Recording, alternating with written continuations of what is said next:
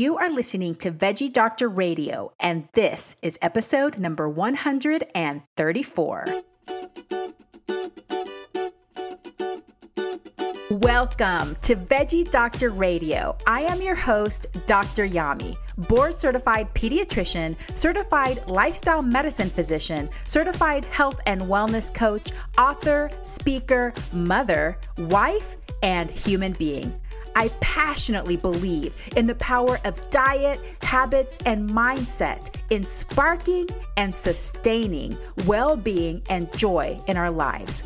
This podcast combines expert interviews and thoughtful monologues to explore plant based nutrition, lifestyle medicine, parenting, mindset, and other exciting and fun topics.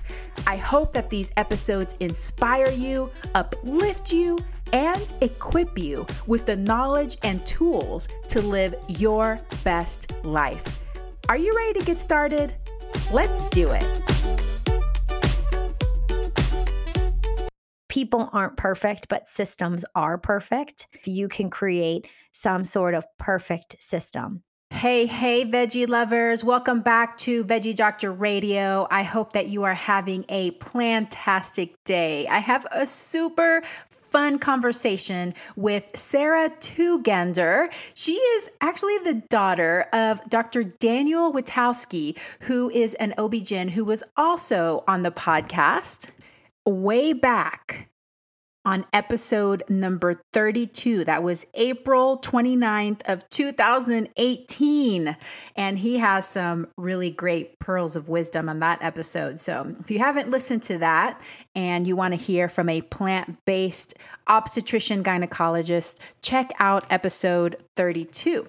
But this episode is with his daughter, and it's really fun, really different. You're going to get some great tips. Before I tell you more about Sarah, I want to remind you, and especially if you're a new listener to the show, that you can find lots of great free resources on my website, doctoryami.com forward slash free. That's spelled out D O C T O R Y A M I dot com forward slash free.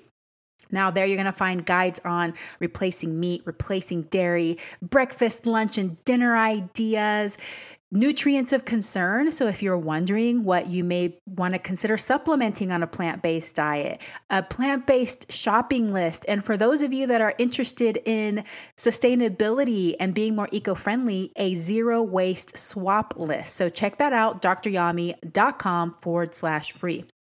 Thank you to all of you that have read my book and left me a review on Amazon A Parent's Guide to Intuitive Eating How to Raise Kids Who Love to Eat Healthy. And of course, thank you, loyal listener, for coming back week after week to listen to these episodes. Leave me reviews on Apple iTunes. I appreciate you so much. I want to read a five star review left on Apple iTunes podcast by Dr. Jasmol. It is entitled Great Host and Guests. This podcast highlights wonderful guests and disseminates such important news in an easy, accessible podcast. Congrats. Thank you so much for that review. And thank you so much for taking the time to leave a review and for sharing my podcast. I really appreciate it. Just a reminder that the information on this podcast is for informational and educational purposes only. It is not meant to replace careful evaluation and treatment by a healthcare professional. So if you have concerns about you, or your child's eating, nutrition, or growth, please consult a doctor. Okay, so let's talk about Sarah Tugender. So, as you know, Sarah grew up around hospital and healthcare practices. She was born when her dad was a first year medical student at Tufts Medical School. She remembers bringing her dolls to the break room at Sinai Hospital, where her dad was a resident, to get it stitched up with real stitches. She sipped on apple juice and nibbled on saltine crackers in the call room at the hospital where her dad worked.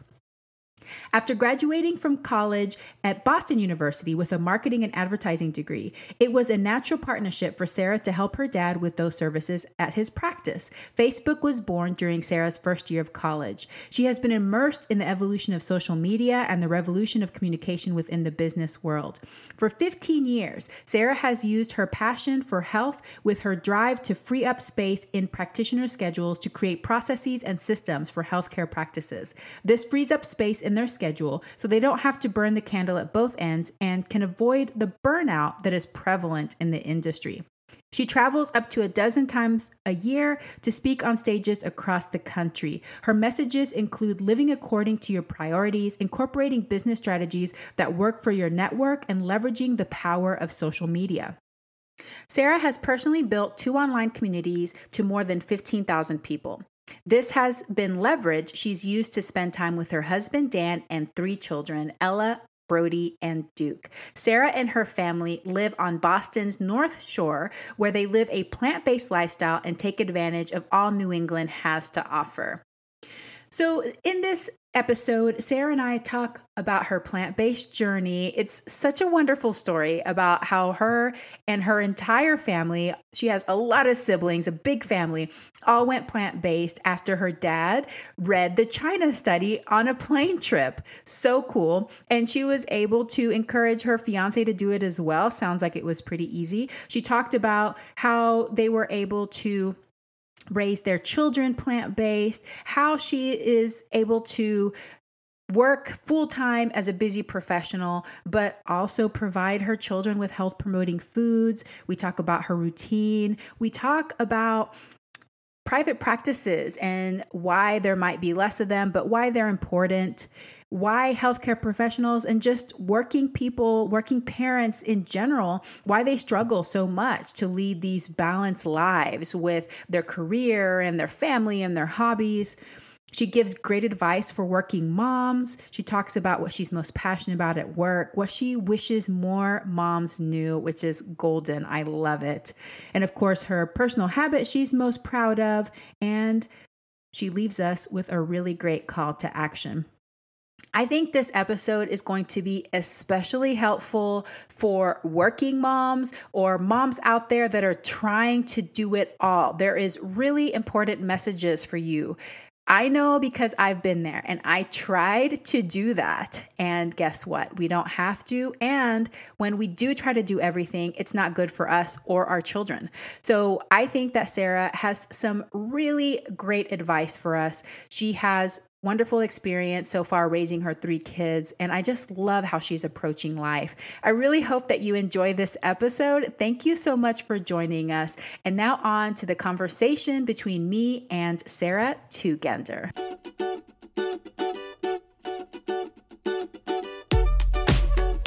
Hello, Sarah Tugender. Thank you so much for joining me on Veggie Doctor Radio. Thank you. This is almost like a dream come true. I was looking through some of the other guests you've had, and I am humbled with the company that I'm in right now. So thank you.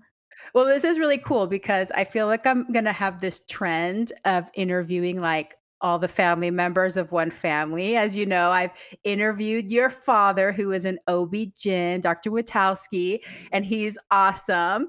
And now I get to interview you. And we, before we got on the, you know, started recording, we are talking about how awesome your parents are. Was it just so cool growing up with them? Uh, I no. I mean, is it ever? And yes and no. I mean, my whole mom's not going to listen. I'm totally going to send them this recording. I'm just joking. Busted. I mean, does anyone ever say like it's so cool? And you have to remember, Dr. Yami, that I was 14 when my youngest brother was born. I'm the oldest of six. Whoa. And so I was a freshman in high school. I went to a brand new high school. David was born in October. So that was a really interesting way to make new friends. Yes. You know, mm. I hear that that's hard when you're a teenager and you get a, a baby sibling. Because I joke around with my kids all the time. So mine are 11 and 15. I'm like, ah, you guys sure they're both boys? You guys sure you don't want a baby sister? And they're like, no. I'm like, no. are you sure? They're like, no. no. You understand at that point, like how that happened, and that freaks you out. Like, so funny. yeah. And then your friends ask you, like, you know how that happened, right? It's just, it's a really awkward cafeteria conversation. I love it. So I guess otherwise kids assume that parents aren't doing that, huh? Unless they No. get pregnant. No, I love it. parents don't do that. That's so cool. All right. Well, let's talk about your plant based journey. How old were you when you were introduced to plant based nutrition? How did all this come about in your life? Yeah, I was 24 and my mom called me and said, Your dad just read the China study on an airplane and we're all going vegetarian. I And I it. said, Okay. And I was engaged uh, to my husband. I called him and I said, My mom just called me and we're all going vegetarian. And my husband said, Okay. And that's what most people ask me when I tell them that I'm plant based. And especially because it was right around the time that I got married, they'll say, and even Dan, my, my husband has the same name as my dad. So when I say Dan, that's usually my husband that I'm talking about, not my dad. Um, and so mm, they'll say, even Dan. And I, I say, of course. Yeah, we're all plant based. Uh, and that year was the year that a lot of our other friends were getting married. And so that was a really interesting journey because they were testing us a little bit and how committed are you? And, you know, and and we were some of the first to have requested vegan meals. And now that's like it- you have to have vegan options at a wedding. You have to have vegan options at a party. And we were like the first who eh, no one ever knew anyone who was plant based or vegan or whatever they wanted to call us. Wow. So yeah, you had to do a lot of explaining, even though, you know, it kind of depends too where what part of the country you are now, whether people know about it or not. But definitely the bigger cities where you're at, I'm sure there's plenty of options everywhere. So you said okay. I mean, did you guys talk sit down and talk about it? Did you feel that you needed more explanation about it? What what were you I had more about? questions, just like what are the rules? What do we have to do? What do we, you know, it, it always seems like a big journey and adventure. And if you're a Witkowski or you've spent any time with the Witkowskis, my parents, we just do everything together en masse. It's just the way that it is. It's so much fun. Uh, it is so hard to find dinner reservations out as the family just keeps expanding and everyone has boyfriends and girlfriends and significant others. And I have three children of my own. Um, but it is a- lot of fun. So, yeah, we had a lot of questions. Dad encouraged us all to read the book, which I read most of all of his books. I'm always skimming books that he's bringing home. We're exchanging books. And I found that I loved it. I I love to cook anyways. So that was one thing that was really simple for me to be able to cook. And I felt so good. And if Mm. I hadn't felt so good, it probably wouldn't have been as easy for me. But because I did feel so good, because my skin was clearing up, I had struggled with cystic acne all throughout my teenage years, like really embarrassing acne. Mhm, Um, mhm. I ended up, you know, being the same weight, but being a different pant size. Mm. And that was a huge change for me in just really simple swaps in eating habits. And uh, that's motivating, especially for a young woman who's about to get married, who's uh, having her friends all getting married. And I just found I looked the best and felt the best than I ever had. So I was on board 100%. That's so cool. And at the time, you were you in graduate school or had you already finished all of your education? already finished my education. Uh, so I was in the workforce at that time. Um, I was actually working in the restaurant industry, which was so funny, selling advertising. Uh, in the heart of New York City as well. So, talk Wow. about, you know, being in a city that it is really conducive to being able to eat plant based. And Mhm. I knew my company was based out of uh, a rural, rural suburb in Chicago. And um, it was so hard when I would have to go into the office for training classes because it, you're right, it is not the same. And I, since then, I've done a ton of traveling with my position and with my consulting work. Uh, and there's some cities that I go to. Uh, and it is like a food desert. It feels like that. Mhm. I can think of Mhm. three or four trips I went on where I said, I can make anything work. And um, that's not always the case. Yeah, yeah. It's here or there. You know, I've been plant based. It'll be 10 years this coming summer, 2021. And there was one place that I went, it was New Orleans. I've told this story more than once, where this one restaurant, they refused to make anything that was plant based. Like they, I guess the, the chef kind of had a little bit of an attitude problem. And so I was just left with literally like this tiny side dish of like pickled cucumbers and onions. That was it. That was my meal. That was all that he was willing to make that didn't have bacon because wow. it was crazy. So it well, does I think happen. I can one up you. So I was in Indianapolis and I was doing a three day course where I was one of two trainers. So mm. from 9 a.m. to 5 p.m., I was on a stage 50% of the time. And you speak, so you understand how many calories go out oh, and how exhausting yes. that is.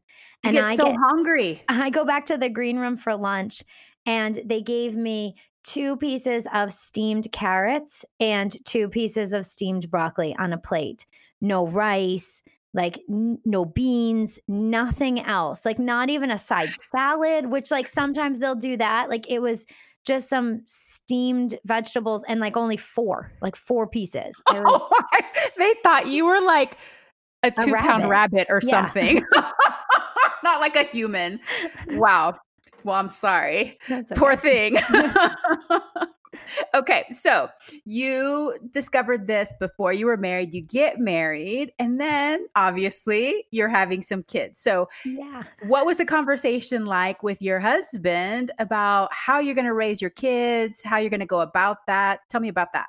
Yeah, it, it's funny throughout the years, he's actually been the one that's like, you know what, Sarah, we've got to rein it in on the kids' snacks. And, you know, we got to make sure we have more apples in the house. And um, so at the beginning, I mean, eh, eh, he leaves uh, the shopping and the meal planning and everything to me. And he is the best when it comes to being able to just follow a recipe and chop things up. He is my favorite prep chef, sous chef uh, that's right alongside me and uh, he you know if you give him a recipe he's so good um, there was never any concern and he always had my back because there was definitely questions that i would have to go ahead and navigate like how is sarah doing this as she's pregnant how is sarah mm-hmm. doing this mm-hmm. as she's breastfeeding how is this going to affect the baby and um, i mean when you have your dad who's a plant-based obstetrician, gynecologist, you know, who's right there monitoring everything, giving me advice, watching my lab work. And I've always done really well. And it just goes to show I mean, you can't just eat Oreos and spaghetti and, you know, sauce. You can't just eat like that and call it plant based. You do mm-hmm. need to eat all different colors, all different food groups. And if you do that you, and you understand food combinations, you'll stay healthy, you'll stay optimal. It's just a few different rules that you know we really needed to learn because you, you always get the person that said, "Oh yeah, in in my 20s I was vegan for a while," and you talk to them and they say, "Well, I just mostly ate pasta," uh, yeah. and that's not healthy. That's not what you and I talk about when we say we're plant based. When we talk about you know putting our health first. And uh, so I really uh, appreciated that my husband was willing to like learn those combinations. Or when I said, you know, we're going to add some lentils to this dish because I just think we need to, he was totally on board with it. Cool. And then once you started having children, did you have any doubts or did you encounter any medical professionals that were like, you must give this child milk at least? So I my own pediatrician had a million questions for me. So many questions. And she would she was like, "And so what are they drinking now? And what are they eating now?" And she she'd listen and she'd write it down. And so one day I went in and I think so Ella at that time, Ella's my oldest. She's 7 now. She probably had just passed maybe maybe it was like that 18 month checkup. And I go in my pediatrician says to me, "Sarah, I drink almond milk now. We converted my pediatrician to a plant based eater. I was wow. so proud of myself. And I would bring in studies. Um, is really young, uh, really little, really petite. Now, I know this is a podcast, so I I'm five one and a half, and I really think that extra half makes a huge difference. and so I never was one that was very tall. My whole life, I was always very petite. But so is Ella. And Ella would be like 18%, 20% on the growth chart. Like she would always be really little.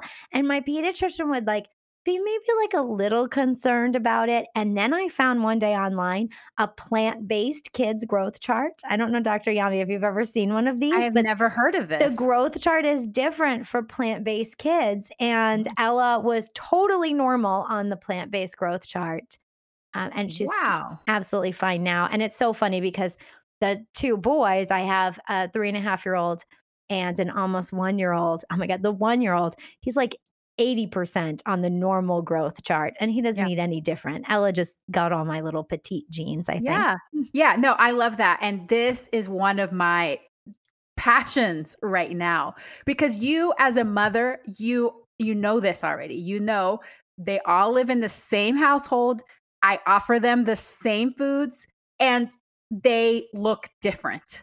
Yeah. Because they have a different set of genes even with the same parents. We don't we don't make little clones, you know? Mm. And so I love how you've already seen that and you're giving your children, you know, that ability to let their bodies do what they're going to do, but just continuing to offer them health promoting foods. That's so wonderful. And yeah, as a pediatrician, I feel like I've always respected that and helped parents because I think for the most part, parents get more anxious than I do, especially for the little ones. Yeah. Some kids are going to be petite. I mean, it's just that's how we make a normal curve, you know? Like there's going to be some on this side, there's going to be some on this side, and there's going to be a lot in the middle.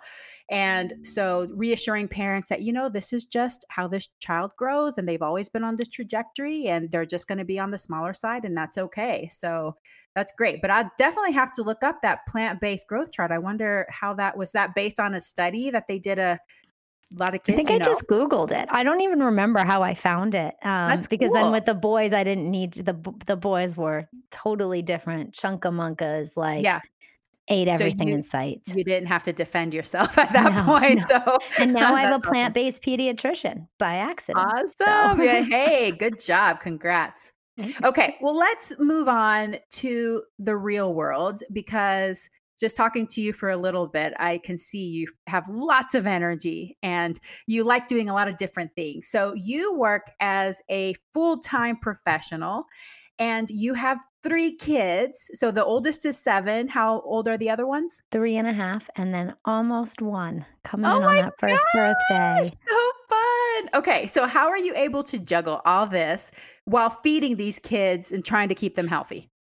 Um, so I don't believe in balance. I believe in imbalance. That is one of the things. So juggling is never something I do. There's always something that's more like a scales, right? There's always mm-hmm. something that's going to take priority over something else. And in that, I think that you're always going to have a season.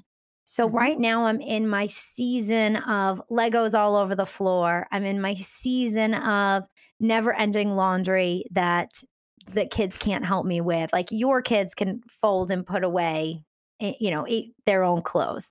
Might yes. not be, you know, Marie Kondo effect, but it's nope. it's close. All right. Um, I'm in this season of, you know, my, my husband and I are doing everything. We're taking the burden of the household.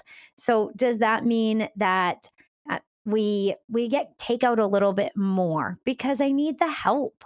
We mm-hmm. you know, I'm going to go ahead and get the chopped up butternut squash if I want butternut squash soup, then chopping it up myself because it's just not fun to wield a big giant knife with a slippery butternut squash and a 1-year-old climbing up your leg.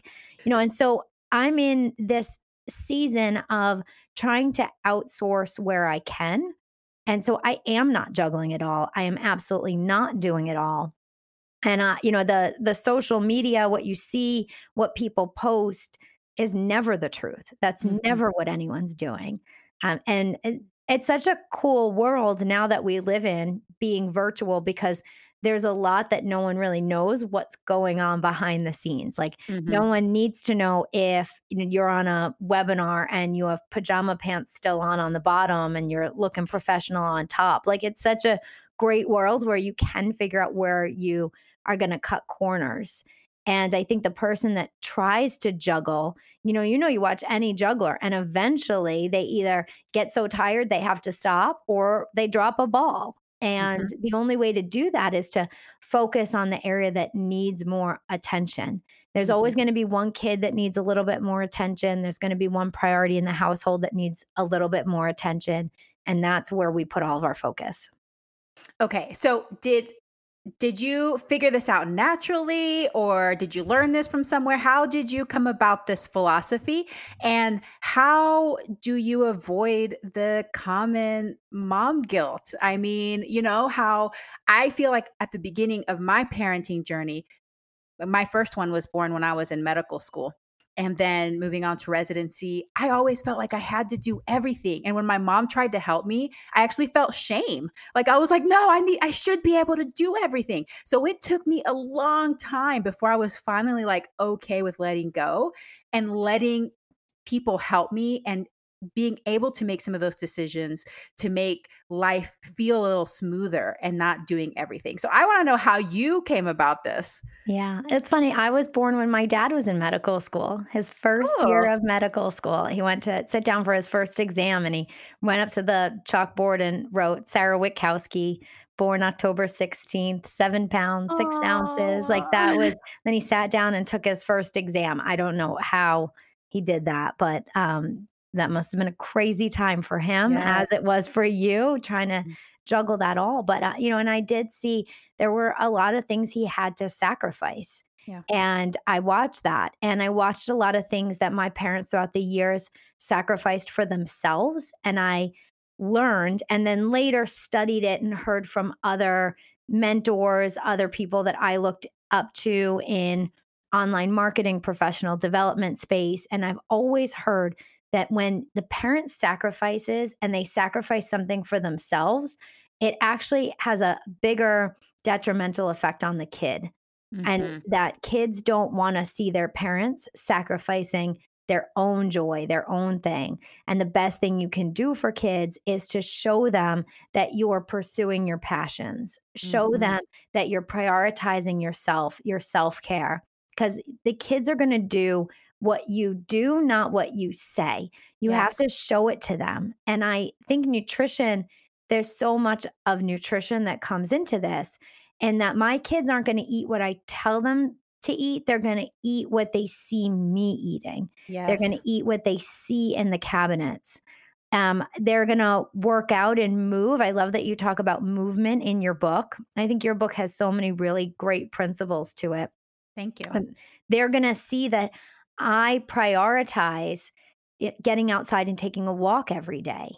Mm-hmm. And mm-hmm. they know that that's what we do. Now, are they going to sometimes whine at me and say, Mom, we're watching TV. We just started this show. Like, like every kid does, of course. But once we're halfway into it, they love it. And yeah. they're always so happy. And they know that I'll say, This is for mom. We're not doing this for you. This isn't your trip to the park. This isn't your trip to the trampoline park. This is mom's walk with you guys. Let's go. Let's do it. Uh, and they they really appreciate that. I I do think that. And then I can equally respect when they say that they need something and we know how to communicate that to each other. And I can say, yes, you do. You need some quiet time. You need a trip to the park. You need a little extra cuddle, or whatever they need right then we can have such a great dialogue because they hear me saying the same thing. Oh, that's wonderful. I love that so much because you're teaching them how to express their desires, which I think is so important. And you're right, for a long time, we've had this habit as mothers and as parents, maybe, of sacrificing everything for our kids and doing everything for our kids, but losing ourselves in the process, not having the joy. And what I like to say on this podcast to myself and to my friends is whenever we have joy, whenever we feel this authentic joy, we can spread it to other people so much more effectively than if we don't, you know? So it's really important to be able to have time for ourselves and not lose ourselves in the process of having children And it doesn't mean you're going to be a bad mom whenever you do that. I think that's what a lot of people worry about, you know? So I love that you discovered this early on with your children being so young. I, I love that so much. Well, tell me a little bit about your weekly routine. I know that it probably changes from season to season and depending on what's going on in your life. But what are your go to meals, breakfast, lunch, dinner, snacks? What is your life like? Yeah. Um, I was making sure that I had groceries delivered on Mondays until my local grocery delivery place. You can't get a time on Mondays. It's like 2020, Dr. Yami. Everyone learns the secret of uh, online grocery delivery. Mm-hmm. I I really thought it. I used to tell everyone. Now I'm a little mad that I told everyone to order their groceries online. they took your time, huh? Drives me crazy. So that gets pushed off to Tuesdays, sometimes Wednesdays, but um, I think that's a big thing. And I, I what I love about online grocery delivering it, uh, delivery service is that it's not like me walking up and down the aisles because we're we're animals just like anyone uh, just like mm-hmm. all the other animals i take my kids to the zoo all the time and we look at the hippopotamus and we look at the giraffe and we look at the gorillas and we look at the lizards and next to all those is the sign, right, about the animals. And then what does it say? It says this animal's diet, and they'll tell you about the animal's diet. And that's what that animal eats. It doesn't mean that animal is on a diet like we hear humans talk about diets. This isn't that has like the word die in it, right? And I'm not trying to like mm-hmm. restrict mm-hmm. anything. I just my little household has its own diet and it might not look the same as my neighbor across the street or my college roommate. Like it might all be a little different, but that's our diet. And when I go into my online shopping cart and my account, I can see everything I bought because I eat the same thing week after week after week. Breakfast is oats in some kind of form.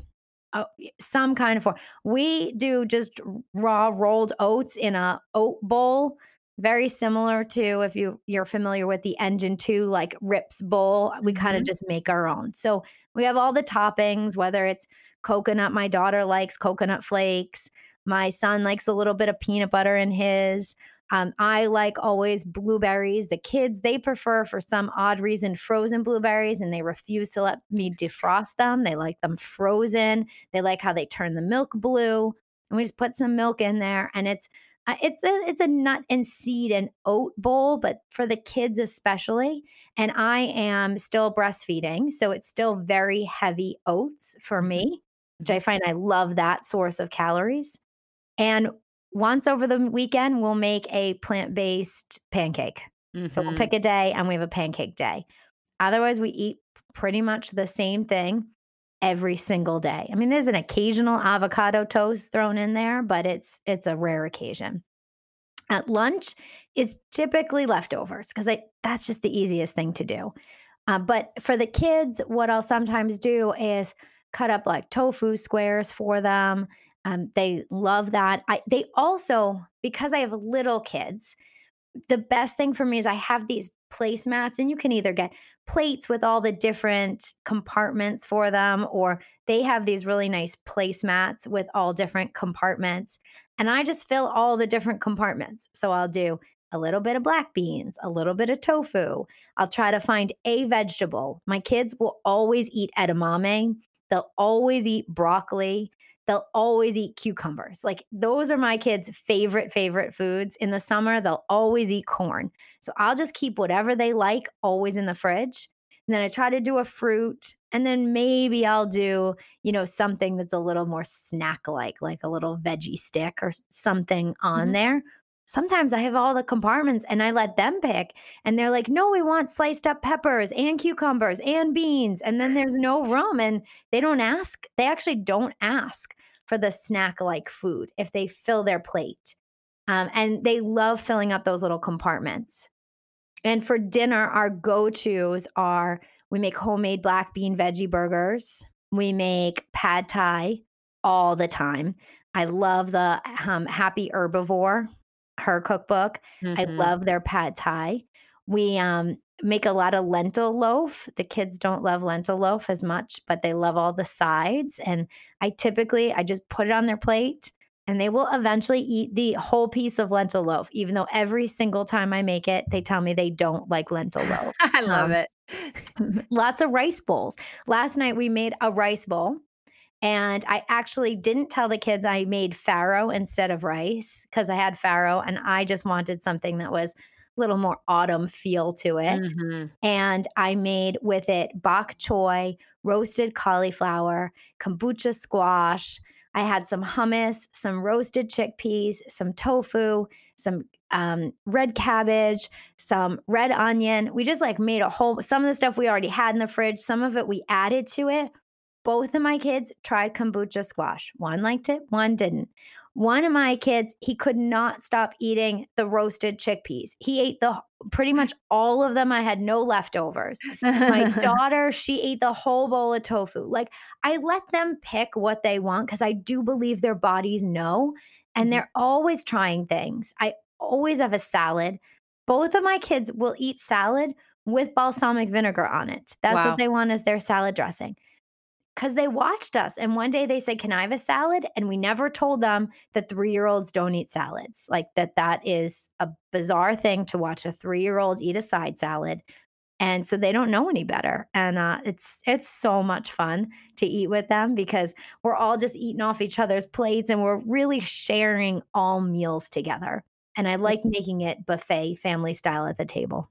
That sounds delicious. I want to hang out in your house, be one of your kids. Yeah. I want to get the. Where did you get that placemat from? That sounds really cool. Oh, I'll have to find it. I it actually was gifted to me as a friend, but I mean, you can find these things on Amazon. It's like a silicone like placemat. Okay, I'll, cool. I'll, I'll send you it. Find one so I can put a link for the listeners. That's really neat. Well, yeah, I mean, it sounds pretty easy. Are any of your kids? Would you consider them quote picky or more selective? Both of all well not the baby the baby will just eat anything. But um but it is funny ella was asking me the other day because my my baby the one year old i thought all babies dr yami loved bananas. Like he does not like bananas. What what? I mean like he's one. I thought you just give him like a banana and they're happy. I've mashed them i've given it whole. He throws it on the ground. Like he will blueberries i can't keep enough blueberries in the house so, I mean, even at one years old, he's picky. Yeah. And like my kids, I would say the same thing. Like they're they're picky, but if I have their favorite foods and they're not what the neighbor's favorite foods are. Mm-hmm. So my kids don't know that like chicken nuggets and french fries are something that most Americans have in their freezer. They've never had a chicken nugget and french fry out of the freezer like that. They don't know that hot dogs and Kraft macaroni and cheese, they just don't even know. Like yeah. they when they think of mac and cheese, they think of my homemade macaroni and cheese, gluten free. I use like Banza pasta and it has mm. nutritional yeast in it. And sometimes if I'm fancy, I'll like mix some green peas in there with it. And um, it's, you know, it's it's homemade. It, I can whip it up. I don't even need the recipe so easy for me to make and you know i i just know that my kids that's what they like. There's sometimes i say no we can't have mac and cheese. Like i can't let them just eat No, i mean i shouldn't say no it's made of like red lentil pasta and all the good things like i should just let them eat it but i'd rather have them eat you know a homemade veggie burger or you know make a variety for their diet a rice bowl something like that that's a little bit more in its like natural form than a processed even red lentil pasta so uh, i even try to save those for like special occasions mm-hmm. and change the narrative when it comes to celebrations like if a celebratory dinner is going to be uh, my husband he makes his own plant-based sushi they yep. love homemade sushi night and they get to help. And we put in their steamed carrots and cucumbers and avocado. Uh, they just love sushi night at home. That sounds so awesome. And you're right. I mean, kids learn to like what they're exposed to. So whenever you made the comment that it's not the same thing as the next door neighbors, you're right. I mean, even if you were to consider your kids a little selective, they're selective within a whole different group of foods, you know, a health promoting food. So it's not anything to be concerned about.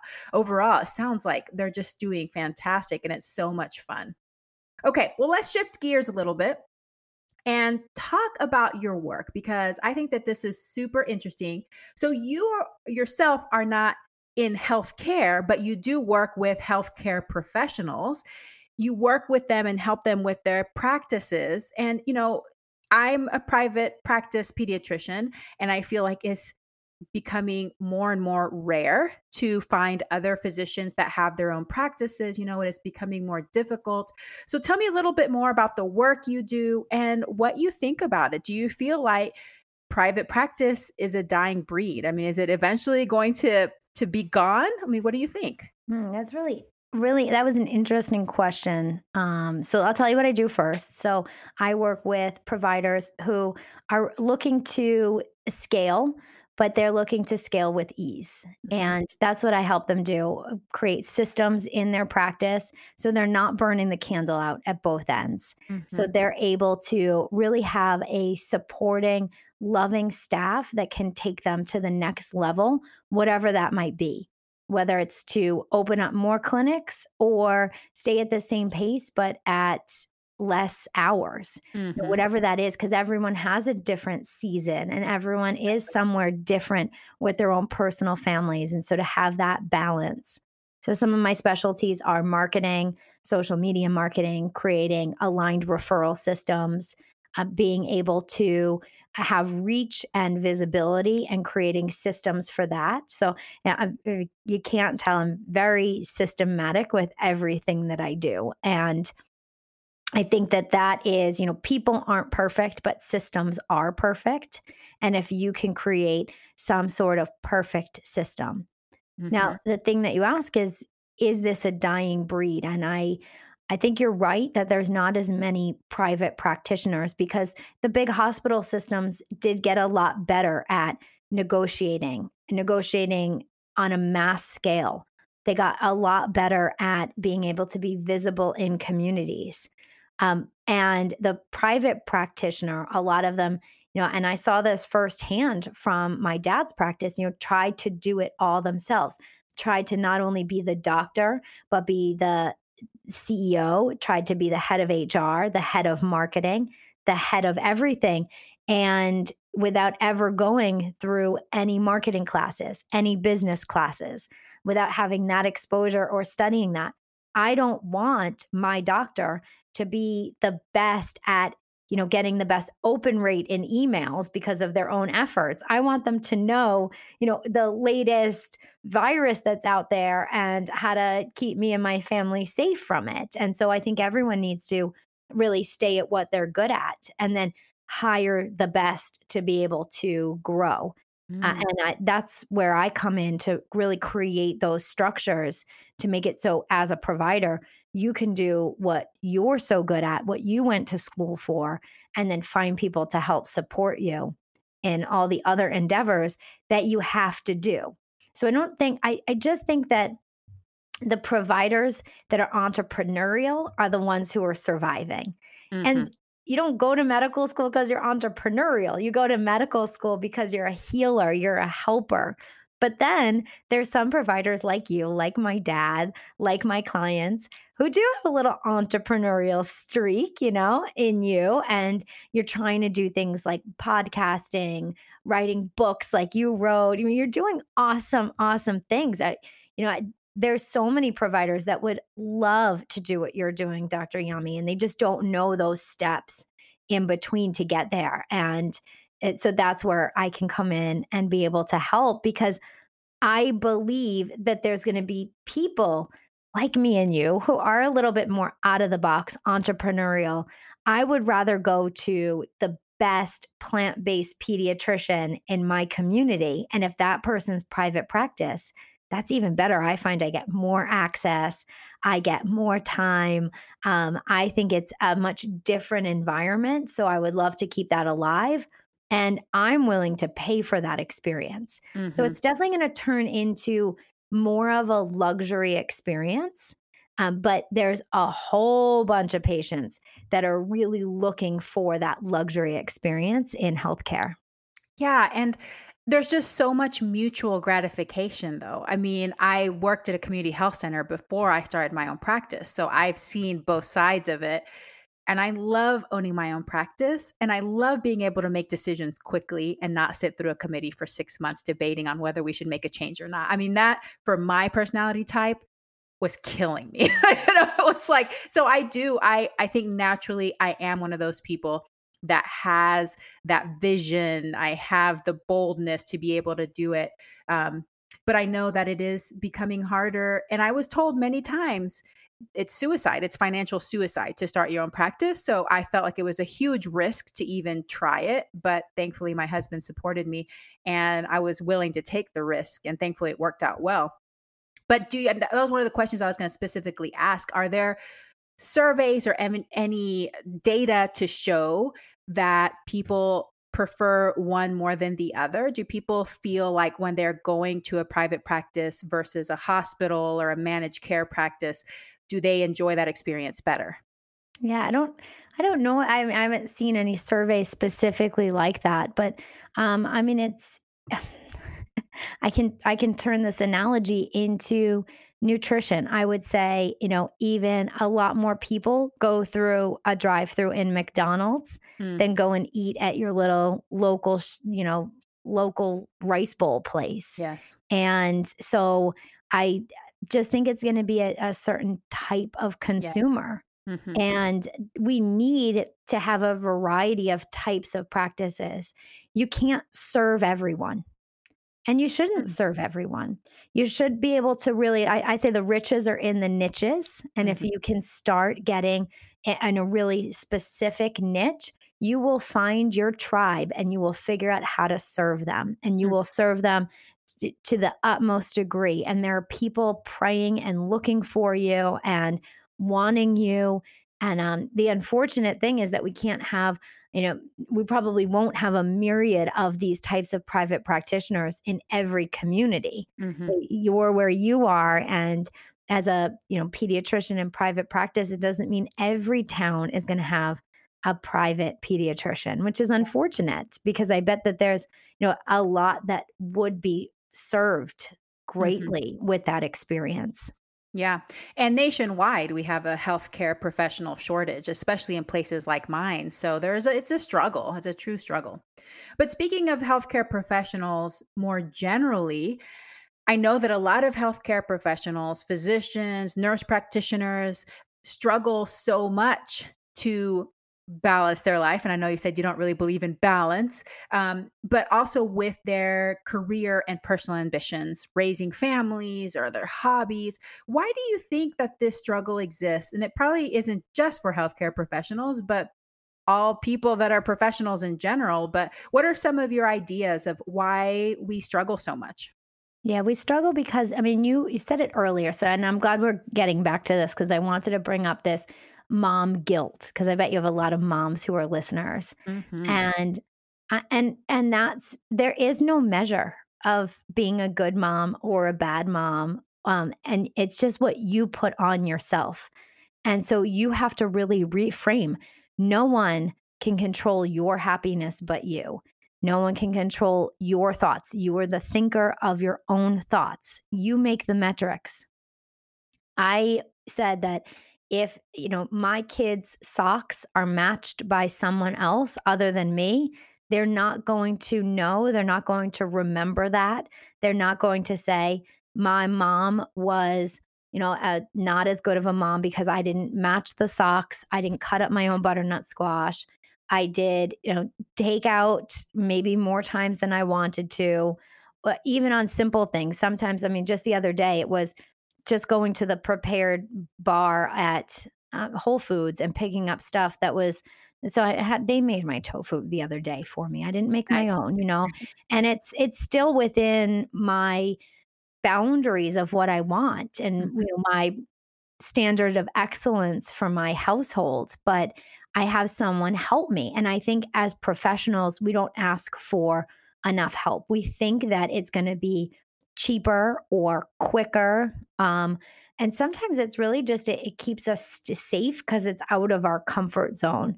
You know, we think we're going to lose something. We think we're going to lose money or we're going to lose quality if we ask for help and someone else does it. But you have to take those little risks. It's such a small risk sometimes, too. You have to take those risks to be able to simplify your life.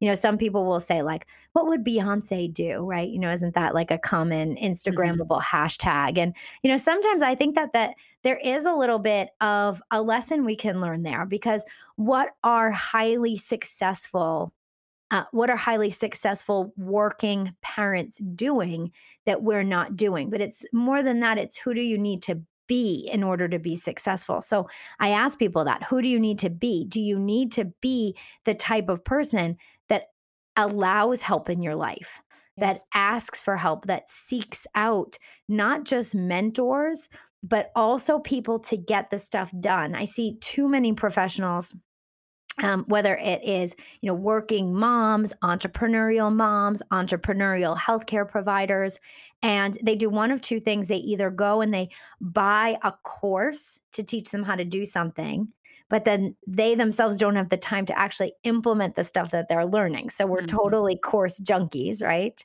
i'm going to raise my hand and be the Yeah. first one to admit that i've done that yeah and I, I mean, like, uh, please. I mean, I know all the hacks on all the social media platforms, and you know, and it wasn't until one day where I was just like, "Please come help me," um, and actually had someone implement it that I got so much further ahead. Mhm. And um, it, or the second thing is that people way, way, way overspend for a cookie cutter system. And I Mhm. see this happen, especially in healthcare when it comes to websites and website management. There's a lot of companies that specialize specifically in healthcare websites. And it's like they saw you coming with a medical degree after your name and they just added a zero or two to it. And I think it's absolutely outrageous and atrocious. And then you're charged and you want to like make one simple sentence change on your website and it's $300 in order to do Mhm. that. Um, help does not need to look like that. It Mhm. doesn't need to be like that. There's plenty of people that would love to help you without it, you know, you needing to take out a small business loan in order to get that help and support. And I, I think that if more parents saw that, I think if more parents, um, you know, not just learned all the things, but actually implemented even small things, Mhm. little small things. And I mean, I think of this even in the success I've had in my family's health, you know, where it's we set ourselves up for success. On busy mornings, we make overnight oats. That's a success principle that we have that we go to. I consider it kind of an outsourcing hack too, in a way. You know, I did it myself, but I have overnight oats already made in the morning. Um, if I do that, if I, you know, during busier times in my life when I was, let's say, when I was traveling, I'm not traveling as much, but I still put on seminars and presentations. And there's times where the laundry gets, you know, away from me. Well, I have a great wash, dry, fold service. I call up and I get some of that done. It doesn't have to be that I never do laundry ever again. Um, but even just getting a little bit of help, a little bit of support, which allows me to be able to prioritize my self care and doesn't take away because I shouldn't just have to keep giving up a piece of myself every time that I want to grow, expand, and help more people.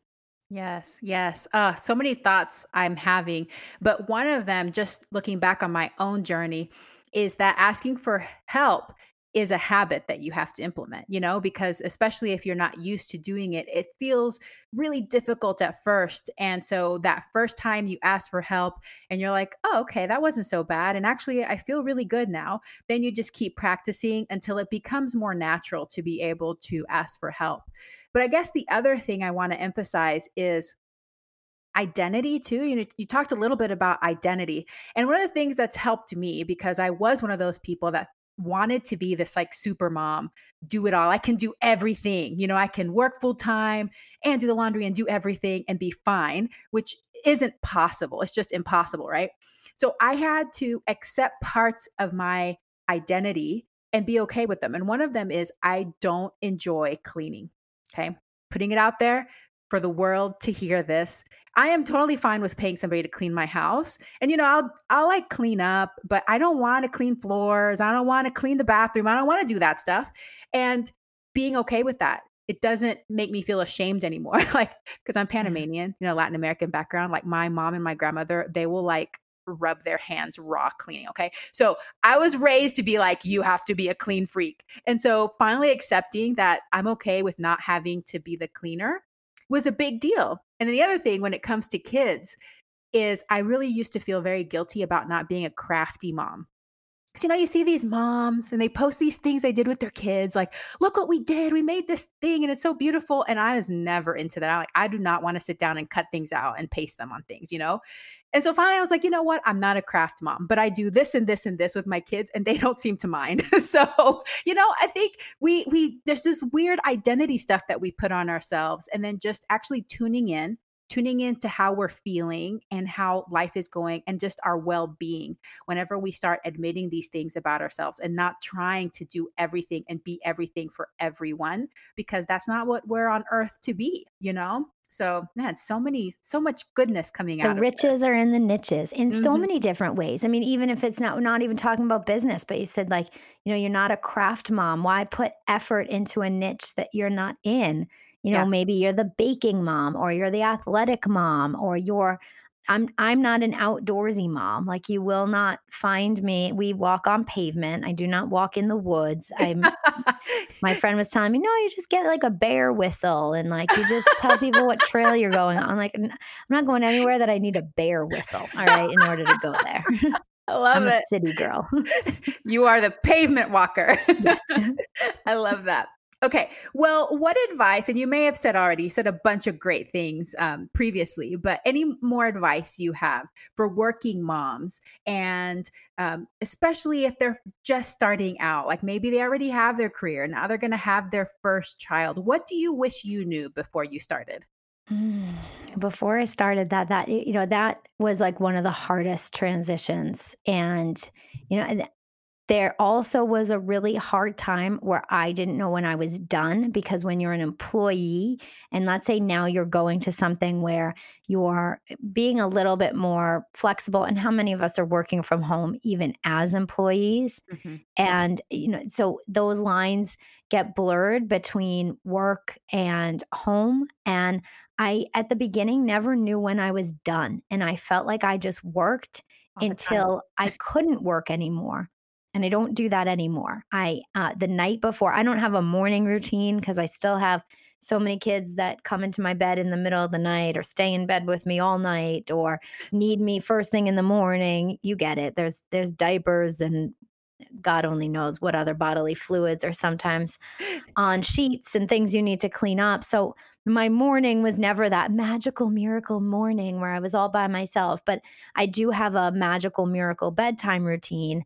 I set my schedule the night before, check in with my husband Dan and just say, oh, what are we doing um, tomorrow? What do we have lined up for the week?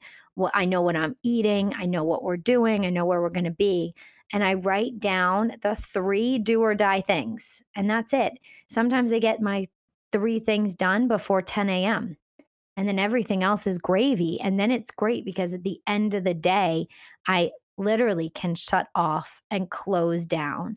Um, or if I do feel inspired and I want to, you know, binge on that course or, you know, make a couple extra social media posts or whatever it is, it, it's just added, but it's having uh, you know three non-negotiable things and not things like I need to make a return at the mall. Like these are the three things that are going to get you further in your business, further in your career, um, further in making a difference in the world that are going to take you 30 minutes or less.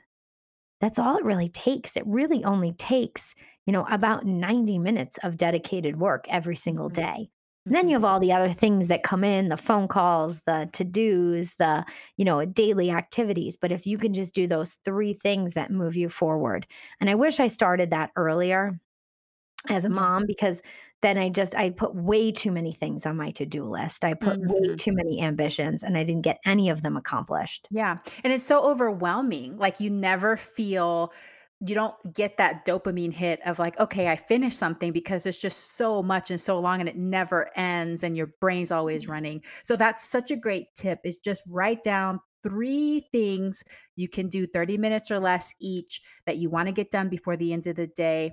If you can plan those out the night before then you can you know know from the beginning of the day those things and then you can be done. You can consider yourself successful for the day. That self efficacy also keeps you going. So i love that. That's great. What part of your work are you most passionate about?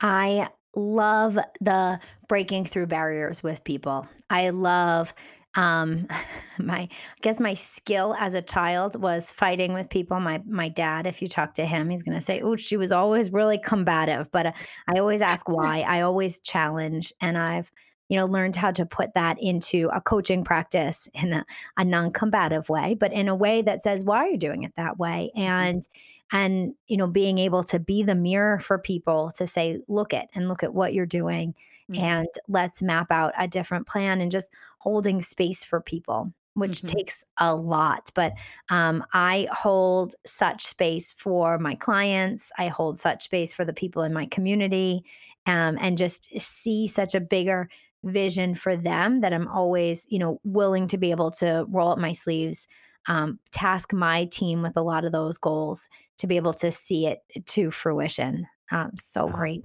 Sounds so fun. It sounds like you're so good at it too. I love that you have that passion. What do you wish more moms knew? Mm, I wish moms knew that they know more than they think they know mm. and to trust their intuition. Um, that's one thing I really do. I, I, and I wish I knew that, you know, in the first couple months of being a mom and to not felt feel like, I mean, you, you really think about it. It's funny because we just have all that innate knowledge in us that we forget to tap into. And so, I mean, the hours I spent scrolling, uh, you know, social media boards and community boards and, you know, on the what to expect apps or whatever it was. And oh my gosh, like you always think the worst and you hear all these other moms with worst case scenario, right? It's like mm-hmm. every mm-hmm. rash or bump or hiccup or anything with the um, either pregnancy or the baby. And I think we've got it. We know what we're doing. And just tapping into that, the feminine energy, the mom energy is so powerful, such a beautiful thing. And being able to come together as a tribe. You know, I think one of the things I did do that I was successful at that I see a lot of moms struggling today is I did have a mom tribe and everything mm-hmm. felt so much more normal.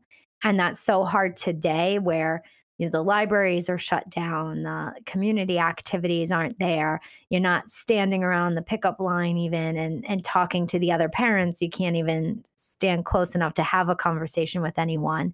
And it does make it more, eh, you feel more isolated. So if there's a way for you to be able to tap in with your mom friends or make those phone calls. I have some moms that I, you know, have standing weekly phone conversations with and it just normalizes yes. a lot of what we're going through. Oh, that's so important. It's so important to have that community. And it's so important to talk to each other about the realness of life, you know, what it's like having two toddlers and another young child, you know, not trying to make it all pretty and perfect on social media, but talking about how you're tired sometimes and how you're sick of changing diapers sometimes. You know, it's, we're all going through that. And so verbalizing it together by the end of the conversation, we all feel better, right? We feel heard. We feel that we've been validated it's so great. And I want to go back to your, you know, that you said you wish moms knew more than they think that they knew. They know more than they think they know. That mom intuition is real. And as a pediatrician, I trust it. There's situations where I'm not sure which direction to go. And I'll t- I'll ask the mom, "What do you think? What's your gut telling you?" And that is a good piece of information because even with all my years of training, and my experience.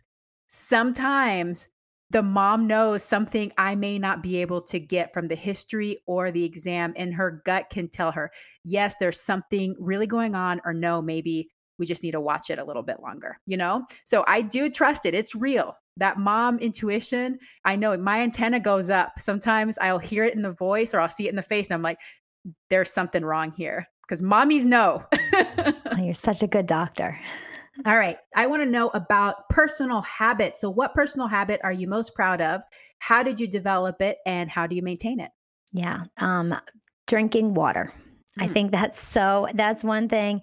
Um, wherever I go, whatever I do, um, got to get in enough water, and I notice a difference. So I figured out how much water I needed to drink, and I have my favorite S'well bottle. I like my wa- water not ice, ice cold, but a little on the colder side. I want it the same temperature all day. So I invested in that. Um, and for me, what happened was as I figured out that I needed to drink four of these S'wells. So I go and find the ugliest, most annoying rubber bands, and I put four of them on my wrist when I get out of this habit. And I don't end the day until they come off my wrist one at a time as I finish a bottle and go onto the bottle. Cool. And that for me was such a habit, especially going out. People would be like, Why do you have all these rubber bands on your wrist? It would remind me to go get my water. You know, uh, just a little simple thing that made such a huge difference. Um, I travel with my S'well bottle, it goes with me in the car, it goes everywhere with me. And be surprised, like, you have that level of commitment to yourself all day. It reminds me that I'm a healthy person. Yes. And it makes a true difference. If you want to be on top of your game, if you want to be able to use your brain all day, you have to stay hydrated. There's plenty of evidence to show that even a tiny bit of dehydration makes us tired and makes us lose that cognitive edge. So you're just being smart, Sarah. Awesome. Mm-hmm. All right. How can listeners connect with you? You have so many wonderful things to say. And I have several moms who are also professionals that are probably going to want to reach out to you and get some of your help. So, where can they find you? Yes. So the best thing is to go to my website, sarahtugender.com. So it's Sarah with an H. And I hope you'll link it, Dr. Yami, too. And I'm sure my name will be somewhere in the show notes. Um, but uh, so if you go there, and I have on there um, a whole guide on 10 things that you need to do so you can work, you know, just in your practice and not on your practice. But it is a great guide for anyone who's looking to outsource anything. Mm-hmm. And the bonus tip is I actually wrote it for mom providers. So whether mm-hmm. you're a healthcare provider or not, you're going to get benefit from this. I showed you all my favorite outsourcing websites and wrote the job descriptions for you. So they're nice. all there. You just have to copy and paste and go right there. Um, and I hope that I can free up more people's time so they can you know, serve at their highest level. Beautiful. What an awesome resource. I'm going to have to check that out myself. Okay, this has been so fabulous. I've loved talking to you. But before we say goodbye, please leave my listeners with one call to action. What is one thing that they can do this week to bring more peace and harmony into their lives? Oh, and in fashion of, you know, your book and what you stand for and um, what my dad would say is he would say, this week I want you to go and just cook up a whole big batch of rice because there's so much you can do with that. And a little bit of planning and preparation is going to make things so much easier. And it'll inspire you to not just batch cook, but get your work done in batches to be able to, you know, rice and beans is the staple of so many people's nutrition. And I hope as you eat that, you'll think of us this week, Sarah and Dr. Yami, you know, mm-hmm. just rooting for you and supporting you. Oh, that's beautiful. And that's perfect because as we speak, my instant pot, I just heard it sing, finished my black beans and my rice cooker, my sweet brown rice that I'm having for lunch today. So Perfect. Perfect. Sarah, thank you so much. This has been a lovely conversation. I really appreciate you sharing all your wisdom and knowledge. And I just love seeing how happy you are and how you're able to manage your career and your family and still enjoy yourself and have joy. So, thank you so much for your time today. And I hope that you have a very fantastic day. Ah, thank you. My pleasure. Hey, veggie lover, I hope that you loved today's episode.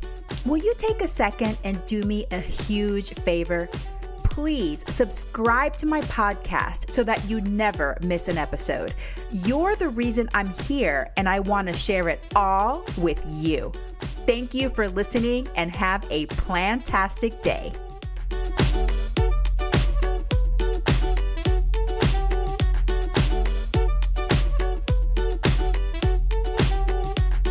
At Parker, our purpose is simple. We want to make the world a better place by working more efficiently, by using more sustainable practices, by developing better technologies.